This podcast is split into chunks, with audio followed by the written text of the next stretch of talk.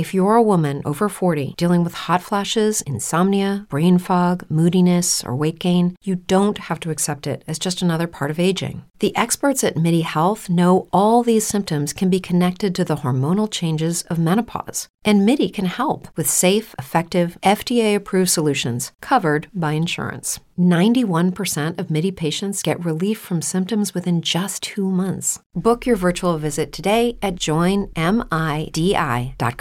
Welcome to the Friday edition of the John Sanchez Show podcast. The following program is sponsored by Sanchez Wealth Management. Material on this program is intended for general information only and should not be taken as specific investment, tax, or legal advice. None of the information contained in this broadcast is intended to be a solicitation for the purchase or sale of any security. Further information is available by contacting John at SanchezWealthManagement.com or by calling 800-1801. John Sanchez is a registered representative offering securities and advisory services through Independent Financial Group LLC, a registered broker-dealer and investment advisor. Member FINRA SIPC. Securities only offered in states John Sanchez is registered in. Now, the John Sanchez Show on News Talk 780 KOH. Good Friday evening to you. Welcome to the John Sanchez Show on News Talk 780 KOH. And as Jeff just said, happy pre New Year to all of you. We have a great, safe weekend. All right, welcome again. Thank you for joining me tonight. Sure do appreciate it to wrap up the day, wrap up the week, wrap up the month, and wrap up the year from a trading perspective. And what a year it has been. What a year. I am going to title this trading year with the following topic Five days that killed the year. Five days that killed the year. What am I talking about? The S&P 500 finished the year down 19.4%. 5 trading days this year, five, that's it, equated to a 20% loss for the S&P 500. So think about that for just a second. It only took 5 days for the S&P to lose 20%. That's it. That's how concentrated this year was. That's how again just massive moves as we all experienced in 2022. Big day moves, big, big day moves, both for the averages as well as individual stocks. So tonight, what we're going to do is we're going to go back, as I always like to do at the end of a year, and, and really talk about, you know, what went right and what went wrong. Unfortunately, and I don't want to be pessimistic by any means, the what went wrong is is a lot larger list than what went right because there wasn't a lot of things that went right. There really wasn't. It, the, the year started off, you know, in a, on a weak fashion, as I mentioned last night on the show. You know, January started off uh, with a pretty good loss, and we just never really could garner much attention uh, and traction on the upside. It, it just was one of those years. Now, before I get to you know what happened this year and, and, and kind of summarize those big loss days, et cetera, keep this in mind. You know, we got to look forward to next year, right? We can't we can't drive the car by looking in the rearview mirror. We got to look through the windshield. So we got to focus on next year. Now, I, will tell you right up front, I don't think anybody has a clue what's going to happen next year. We have some indicators, but I think as we learned in 2022, some of those indicators just aren't coming, you know, of fruition. They they just don't work like they normally did, and historically. So there's a camp out there right now that says, "Hey, you know what? Next year should be decent for the market. You know, high single digit, low double digit return numbers simply because the Fed's going to be out of the picture. They're saying the Fed is not going to be, um, you know, driving the buses as they did this year. Now you got another camp that says just the opposite. Now remember, Powell and the crew have said, look, we've got maybe about another half to three quarters of a percent increase in the Fed funds rate remaining in 2023 and then pause or maybe they'll cut depending upon what's going on in the economy. That's that one camp. The other camp says the Fed doesn't have any clue what they're doing. And as long as they continue to see inflationary data run up, they're going to be continuing to be aggressive and raising interest rates. So who knows how many more times? But the bottom line is, you know, you don't like to go into a new year with so many unknowns. Now, let me give you a positive. Okay. And that's going to be, believe it or not, Washington, D.C. We're back to a split Congress. We know things don't get done there. So some of the things now Biden did sign some things here, here towards the end, but you know, it'll be interesting to see what happens uh, uh, what the Republican side of it does uh, going forward in 2023 is, as far as uh, various things. There's there's a lot of changes, and again, we'll cover these at the beginning of uh, of next year for you, so you're up to date on on uh, what Biden has signed and how they uh, will impact you. We'll go over contribution limits and so on and so forth for 401ks, IRAs. We'll do all that, of course, uh, next week. But the bottom line is there is just a tremendous amount of confusion as to what this economy, what this market is going to bring us next year. So my best advice is again, you play it close to the vest, as we've been saying all year long. Don't hesitate to, you know, have cash on hand, build up a cash position. Don't hesitate to have defensive positions. Don't hesitate to, you know, really take a look and see what you have. I mean, this is a great weekend to do this. You know, what do you have in your portfolio? What's the outlook for those stocks or ETFs or mutual funds as far as the sector is concerned going forward for next year? And then come the opening bell on Tuesday morning, make a decision. You want more of the of the holdings? You want less? You want to just hold what you have? But you you got to kind of take a look and see you know where you are from a risk tolerance standpoint, and then try to you know manipulate. I usually don't like to make major portfolio moves in January because it, it's too hard, right? It, again, you're everybody's trying to get the deck shuffled correctly, basically. And it's really hard to see where the direction things are going to go. So if you are going to make changes in January, make them minor. You know, give this market a little bit of chance. Wait till maybe February or March. You know, kind of towards the end of the first quarter and see where things are. But the bottom line is, don't go into 2023 thinking, hey, the Fed's out of the picture or the Fed's going to be our enemy. No one knows at this point. They really don't. So, with that said, stay optimistic. We still got a lot of good things going on in the economy. We do have our challenges, but like we've done, you know, year after year after year after year, this market has a great way of overcoming some of these challenges. And again, um, you got to pay attention and find out where those opportunities are because there's always opportunities. And again, it's just a great time right now to sit back and say, okay, you know, my position where I want to be, or do I need to make some changes? All right, so that's kind of the positive, and I know it's not real, real optimistic, but that's the best I can do for you to, you know, not to sugarcoat anything. So now we need to come over to the negative side. As I said, one of the negatives, camp out there says it's just going to be more the same. A very aggressive Fed. It's going to have an impact on technology names. It's going to bring the Nasdaq down. Blah, blah, blah, blah. Okay, we've heard that one before. We'll see, right? No one knows. But what we do know is what happened this year. So I've got a lot of things to share with you before I get to the five days that killed the year. So let's start off with how did we finish up on a year to date basis for the major averages? And this kind of sets the table going forward to next week. So for the year, the Dow ended up being our best performer. Wasn't all that bad, actually. Not even a 10% loss. Dow Jones Industrial Average finished down 8.8% year to date. The S&P, as I've mentioned, down 19.4. The small cap Russell 2000 index down 21.6. And the granddaddy of it all was the NASDAQ down 33.1. Now, I will tell you, just a little behind the scenes here, I love starting to dip my toes into technology names and major names of the NASDAQ after a down year. Not saying that it's over with, but you know, as I heard one analyst uh, say today on, uh, I think it was on CNBC, you know, historically, usually when it's there's a down year in the Nasdaq, usually the next year it's going to be up. I, I don't, I, I didn't validate that. I'm just kind of going off of memory. So there's one positive, I guess we can say is look at Nasdaq lost 33 percent. What's it going to lose? Another 20, 30 percent next year, or does it have more odds of maybe going up five, six, 10 percent? I think it's the latter. Okay, so that's where the problem was, right? NASDAQ was the worst performer, like I said, down 33.1%. Let's go to the bond market side because this is, again, one of the major culprits to the weakness of the stock market side.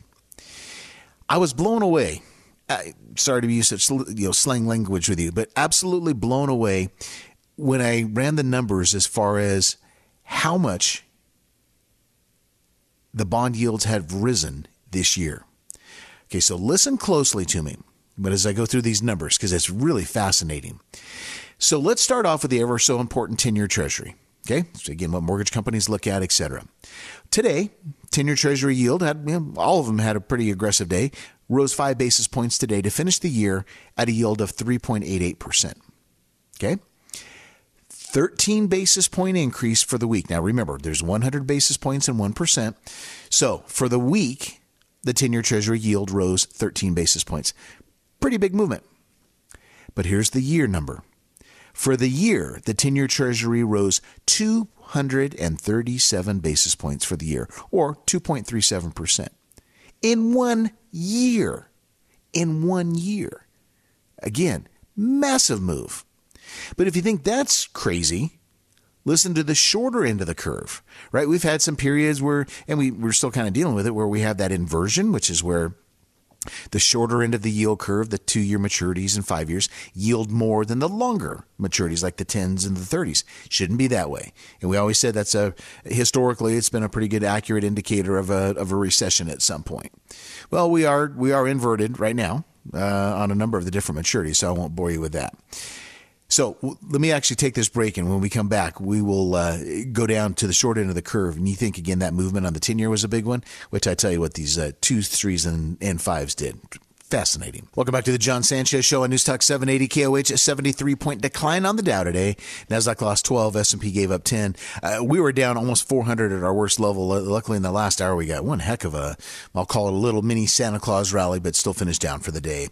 Oil was quiet, up 1.1% to 79.29 a barrel. Same with gold, barely budged, uh, finished up at uh, 18.26.20 an ounce. Now we're tackling the bond market, as you've heard us discuss numerous times this week.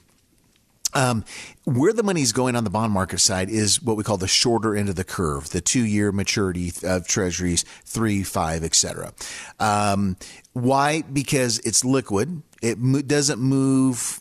Well, it's not supposed to, but I was going to say it doesn't move quite as much as uh, uh, you know maybe a, the ten year does. But we have had some time periods where it has, so that's not a real accurate statement. But the bottom line is the institutional money is flowing into that area at least you know based upon the various maturities. So I told you the 10 year again for the year was up 237 basis points. The 2 year today up 5 basis points finished at 4.42%. Now, the 10 year finished at 3.88% today. Okay, so again, give the government your money for two years, they're going to pay you 4.42% per year. Ain't too shabby, right? Now, for the week, the two year was up 10 basis points, but for the year, 369 basis point increase on that yield, or 3.69%. Historical. Absolutely historical. And that was our biggest mover. Uh, not far behind, the three year was up 328 basis points for the year and right on down the line.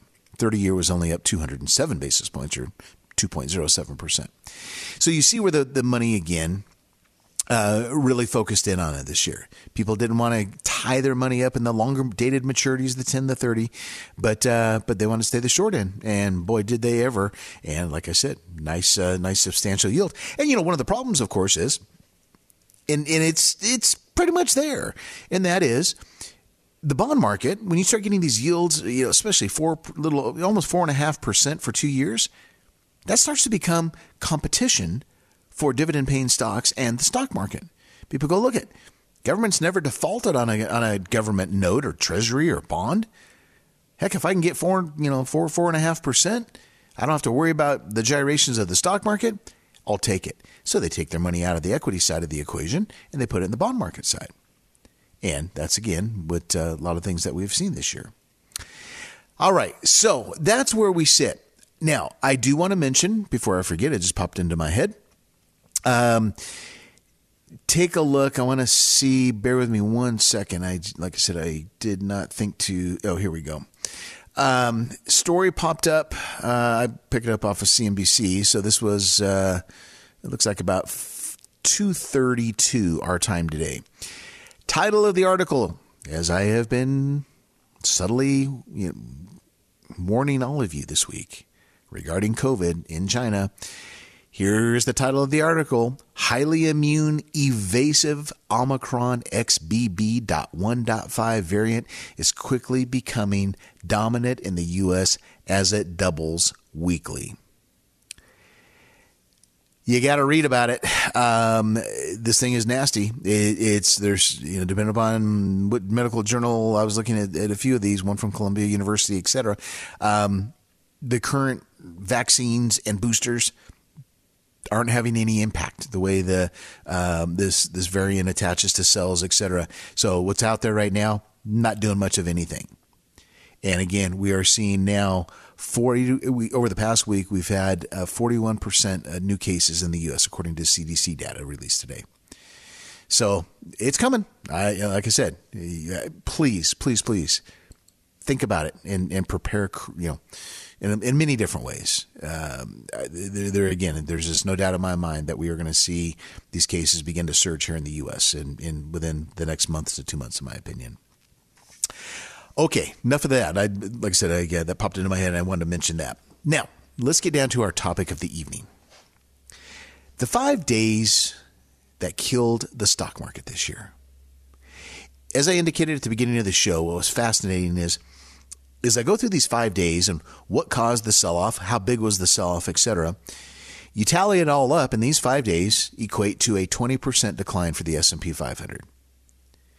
So pretty amazing to look and see how just five days can have such a devastating effect.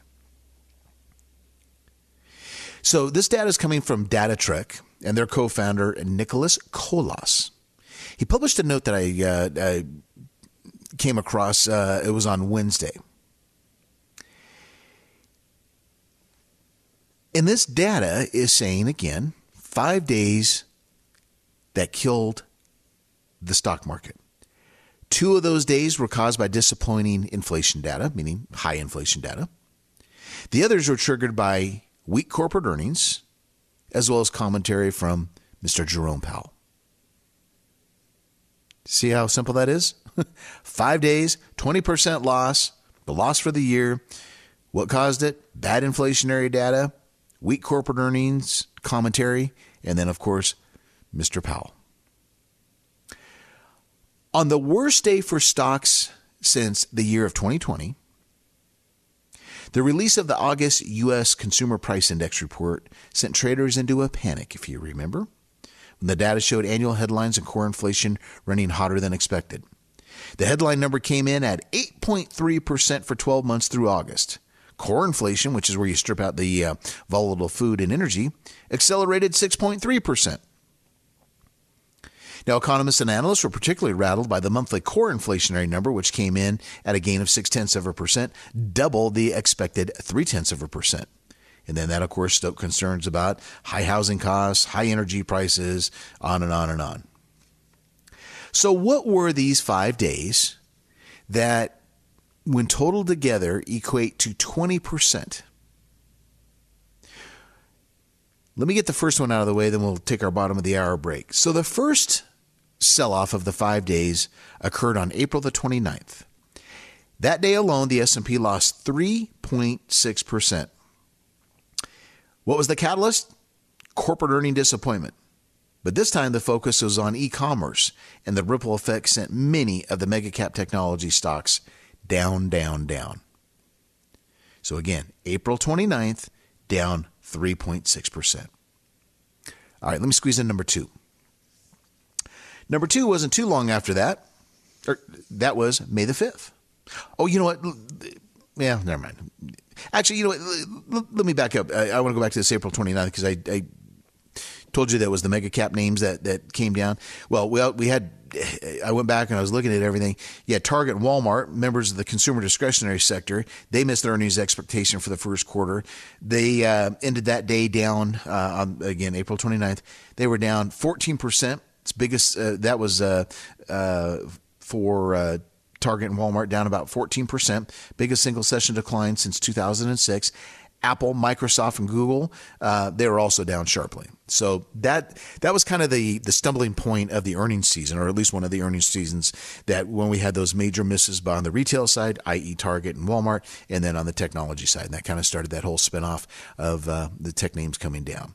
Okay, so that was one of the five days. Again, down 3.6 percent on April the 29th. When we come back, hey, it only took about a week. May 5th, our next big sell off. We'll tell you about it when we come back. Welcome back to the John Sanchez Show on News Talk 780 KOH. Happy New Year to all of you. 74 point decline on the Dow. Nasdaq lost 12 points and the S&P down 10. All right, we're recapping the five days that killed the stock market this year. Five days. Totaled 20% decline. So we're going through each of these days to refresh our memory as to what the heck caused the sell-off to culminate to a 20% decline, which is again where the S&P finished down for the year. So before we went to break, we said, you know, the first one was again April 29th, 3.6% decline. What was the trigger point? Corporate earnings disappointment, um, focus on e-commerce and the ripple effect of uh, the mega cap technology names falling apart, that type of thing. So we'll call that one kind of a, a you know, normal market type of uh, situation. But again, that's a massive loss in one day, 3.6%. All right, so that was the first day. Let's go to the second one, May the 5th. Markets tumbled 3.6% on May the 5th. So think about that. April 29th, down 3.9. Basically, a week later, down another 3.6. So here we are, yes, let's see, seven over almost 8% loss in a week. That's what this year was about. Now, what, tell, what, what happened there? On May the 5th, where we lost 3.6%, that was one day after Chairman Powell assured investors during his post meeting press conference that the Fed was not considering rate hikes of greater than a half a percent, 50 basis points. Remember that? Market, oh, really? Nothing more than a half a percent? Well, of course, the statement didn't uh, actually come true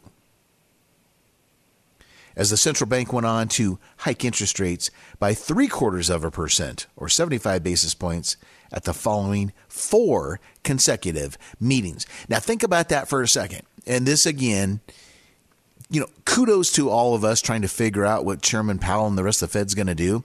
But when you have a Fed chairman that says we are, we're not going to hike more than a half a percent, and then they turn around and they hike three quarters of a percent, not once, not twice, but at the next four consecutive meetings. How do you plan for that? You, you can't, right? We're supposed to be able to rely upon what the Fed chairman says. Didn't happen. All right. So that was our second massive loss of the uh, of the year. Let's go to the next one. Oh, geez, May 18th, just a little over another week later. There, S&P in one day on the 18th lost four percent. You had retail giant Target. They missed their first quarter earnings expectation by a very wide margin. That, of course, uh, elevated the worries that the consumer's not doing too well. They don't have much of an ability to cope with inflation. And then Walmart highlighted the similar concerns. So, again, second time these retail companies sparked sell off there. Okay, that was uh, May the 18th, down 4%.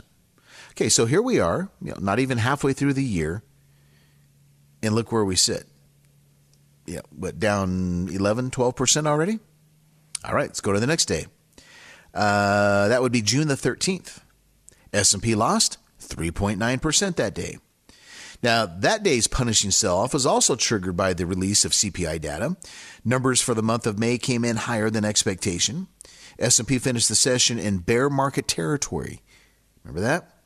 That was be bear market territory, which again, remember, or remember is defined as a decline of 20% or more from a previous high. And on that day, on June the 13th, again losing 3.9%, the S&P was down 21.8% from the record highs reached in early January. Now, here's something else to think about. Okay, so June the 13th, I just said S&P was down 21.8% for the year. Once again, if you just joined us, we finished this year down 19.4. So, a couple percentage point improvement. But look at what this tells us is we haven't gone anywhere since summertime. Right? The markets just really haven't budged. There's been a lot of a lot of gyrations. And that flusters people, gets them frustrated. It's like, why do I want to risk my capital in the stock market if I can't make any money? Mean, you just kind of sit there and go up and down and up and down and up and down. That, that's that's where some of the frustration, and then that results in selling. Okay, so that was June the 13th. So boy, what a uh, what a, what a time period. We had May, we had June. Now let's go to our final fifth day that uh, tanked the market this year. Now we got a little bit of a reprieve. We had to wait till we got to September, September 13th to be exact. S&P 500 that day down 4.3%. On the worst day for stocks dating back to the year of 2020, we had the release of the August Consumer Price Index, CPI, again. That sent traders into the panic when the data showed that the annual headline and the core inflation were hotter than expected. Headline number came in at 8.3% for the 12 months through August. Core inflation, which strips out the food and energy, as you well know, that began to decline after earlier being the biggest driver of the year's inflation. Or excuse me, yeah, exactly. So core up 6.3. So those were the big highlights of this year. But once again, a 4% decline and, and, and, notice the similarity, you know, high threes, low fours. A 4% decline in one day, that is painful. That is very, very painful. But when you culminate it together and you go, hey, a year down 20%, once again, as I discussed at the beginning of the show, there's camps out there saying it could get worse next year. There's others saying, hey, the worst is behind us because of what happened this year, everything I just covered with you. It's just going to be up to everybody to try to figure out, you know, what happens. And like I said, no one knows at this point. Don't don't commit one way or the other. Just kind of kind of play it close to the vest, as the saying goes. So let me kind of conclude on on our five day uh, situation here. I came up with another statistic that I thought was absolutely staggering.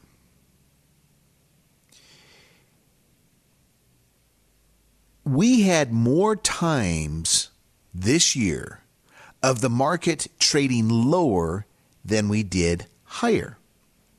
That is a deviation from the historical trading pattern that we have seen going all the way back to World War II, where stocks typically climb more than they fall. Now, through Tuesday of this week, the S&P fell 141 trading days, including this or including this Tuesday. Market fell 141 trading days. Finished higher 107 days. So, once again, historically, that's not how it works. It's the other way around. You have more up days than you do down days. That's again, back to my point. This was a very, very goofy, unique type of year. See how all these stats are being kind of thrown out the wayside? So, think about what you went through this year 141 days of the market and probably your portfolio trading lower. That's a lot. That's a heck of a lot. And again, what ends up happening, you become numb to it. Even institutional managers become numb to it. It's like, oh, here we go again. Another day of the market down, another day of the market down, another day of the market down. And you become numb to it. And then you just go, you know what? I'm not going to do anything. And I think that's what a lot of people ended up doing on the retail side this year. I think there wasn't a lot of movement. Obviously, the institutions are, and, are you know, moving things around quite a bit.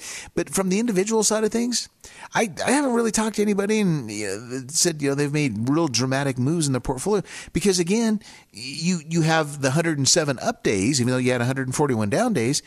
And on those up days, man, you're feeling good. You're thinking, you know what? Maybe the sell off is over. Oh my gosh, you know, S&P's in bear market territory. It's over.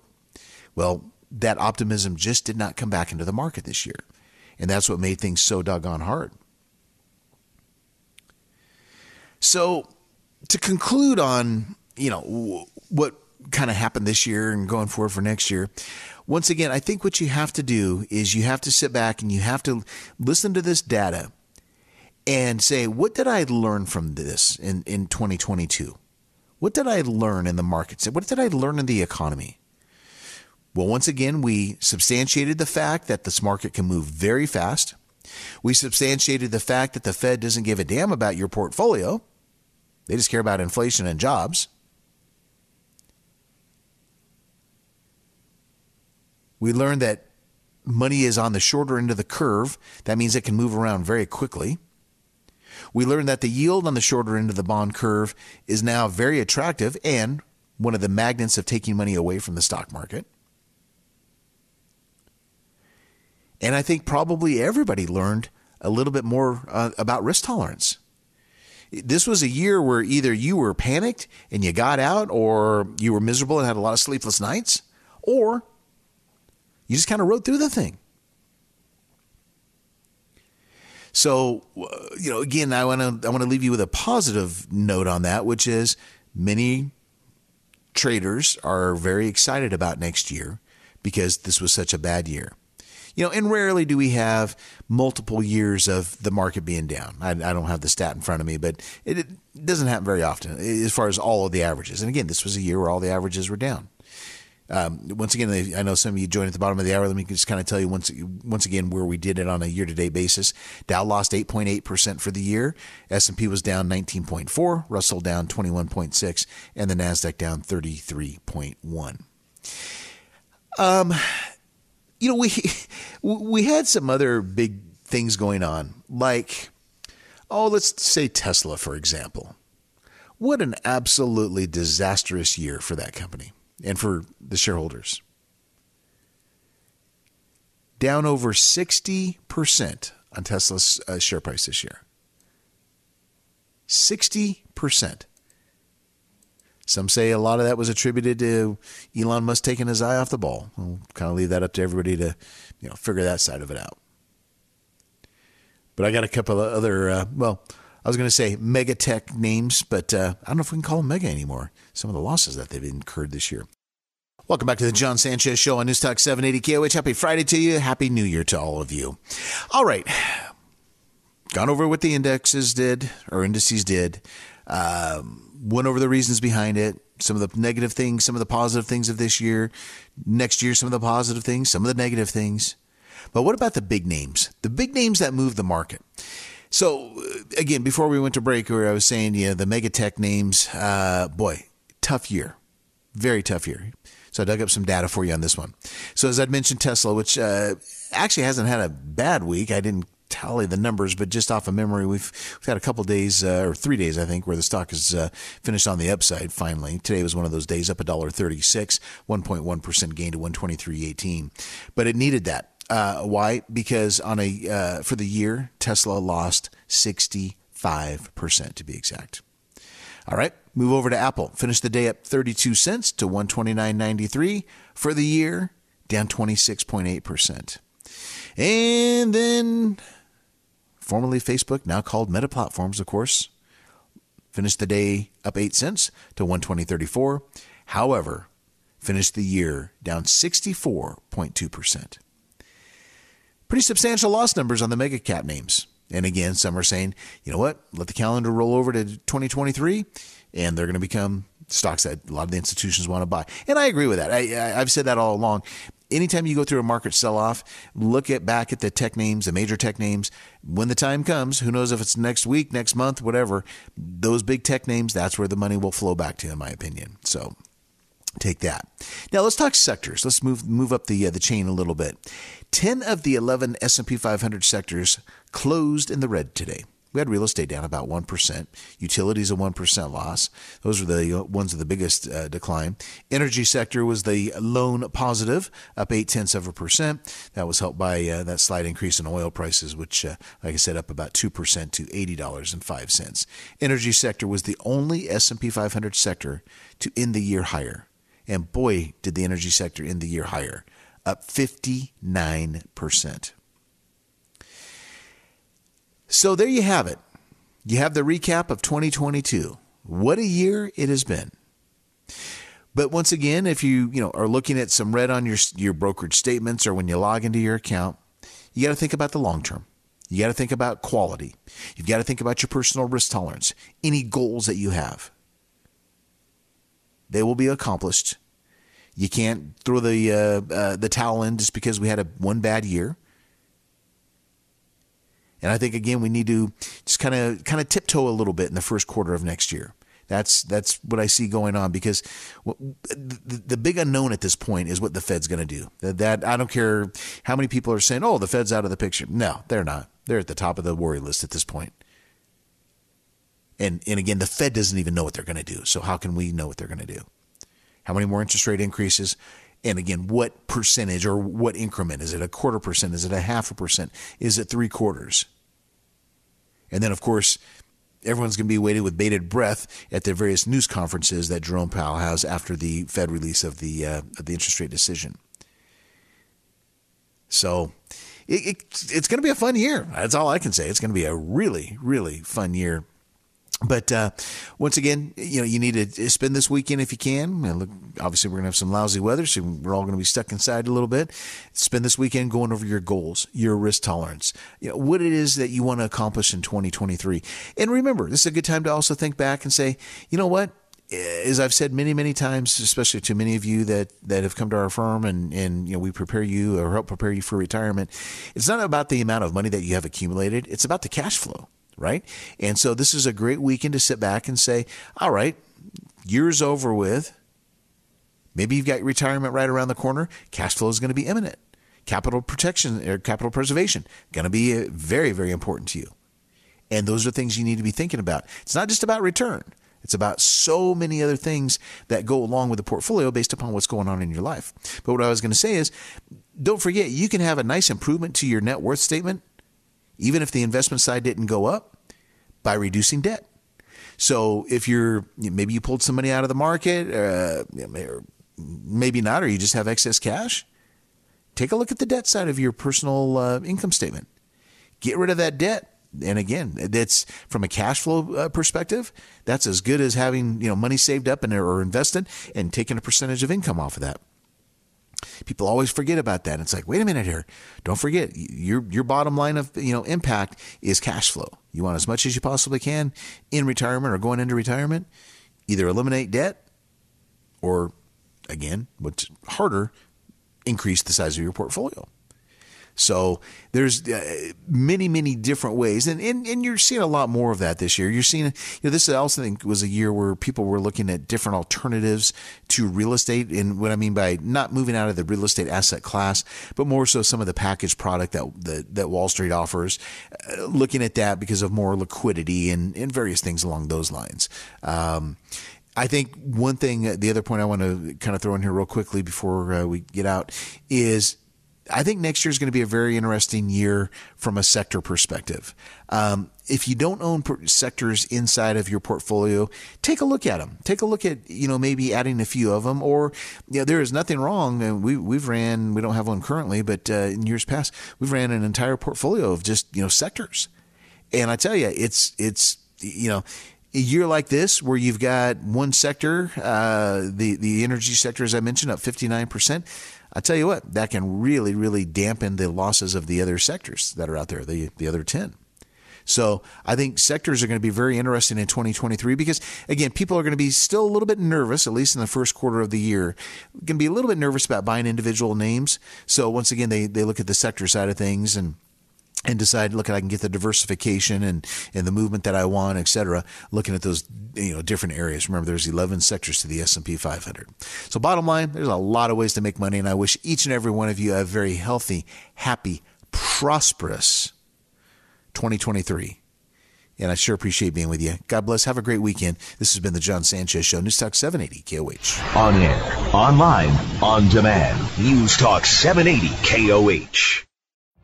Every day, we rise, challenging ourselves to work for what we believe in.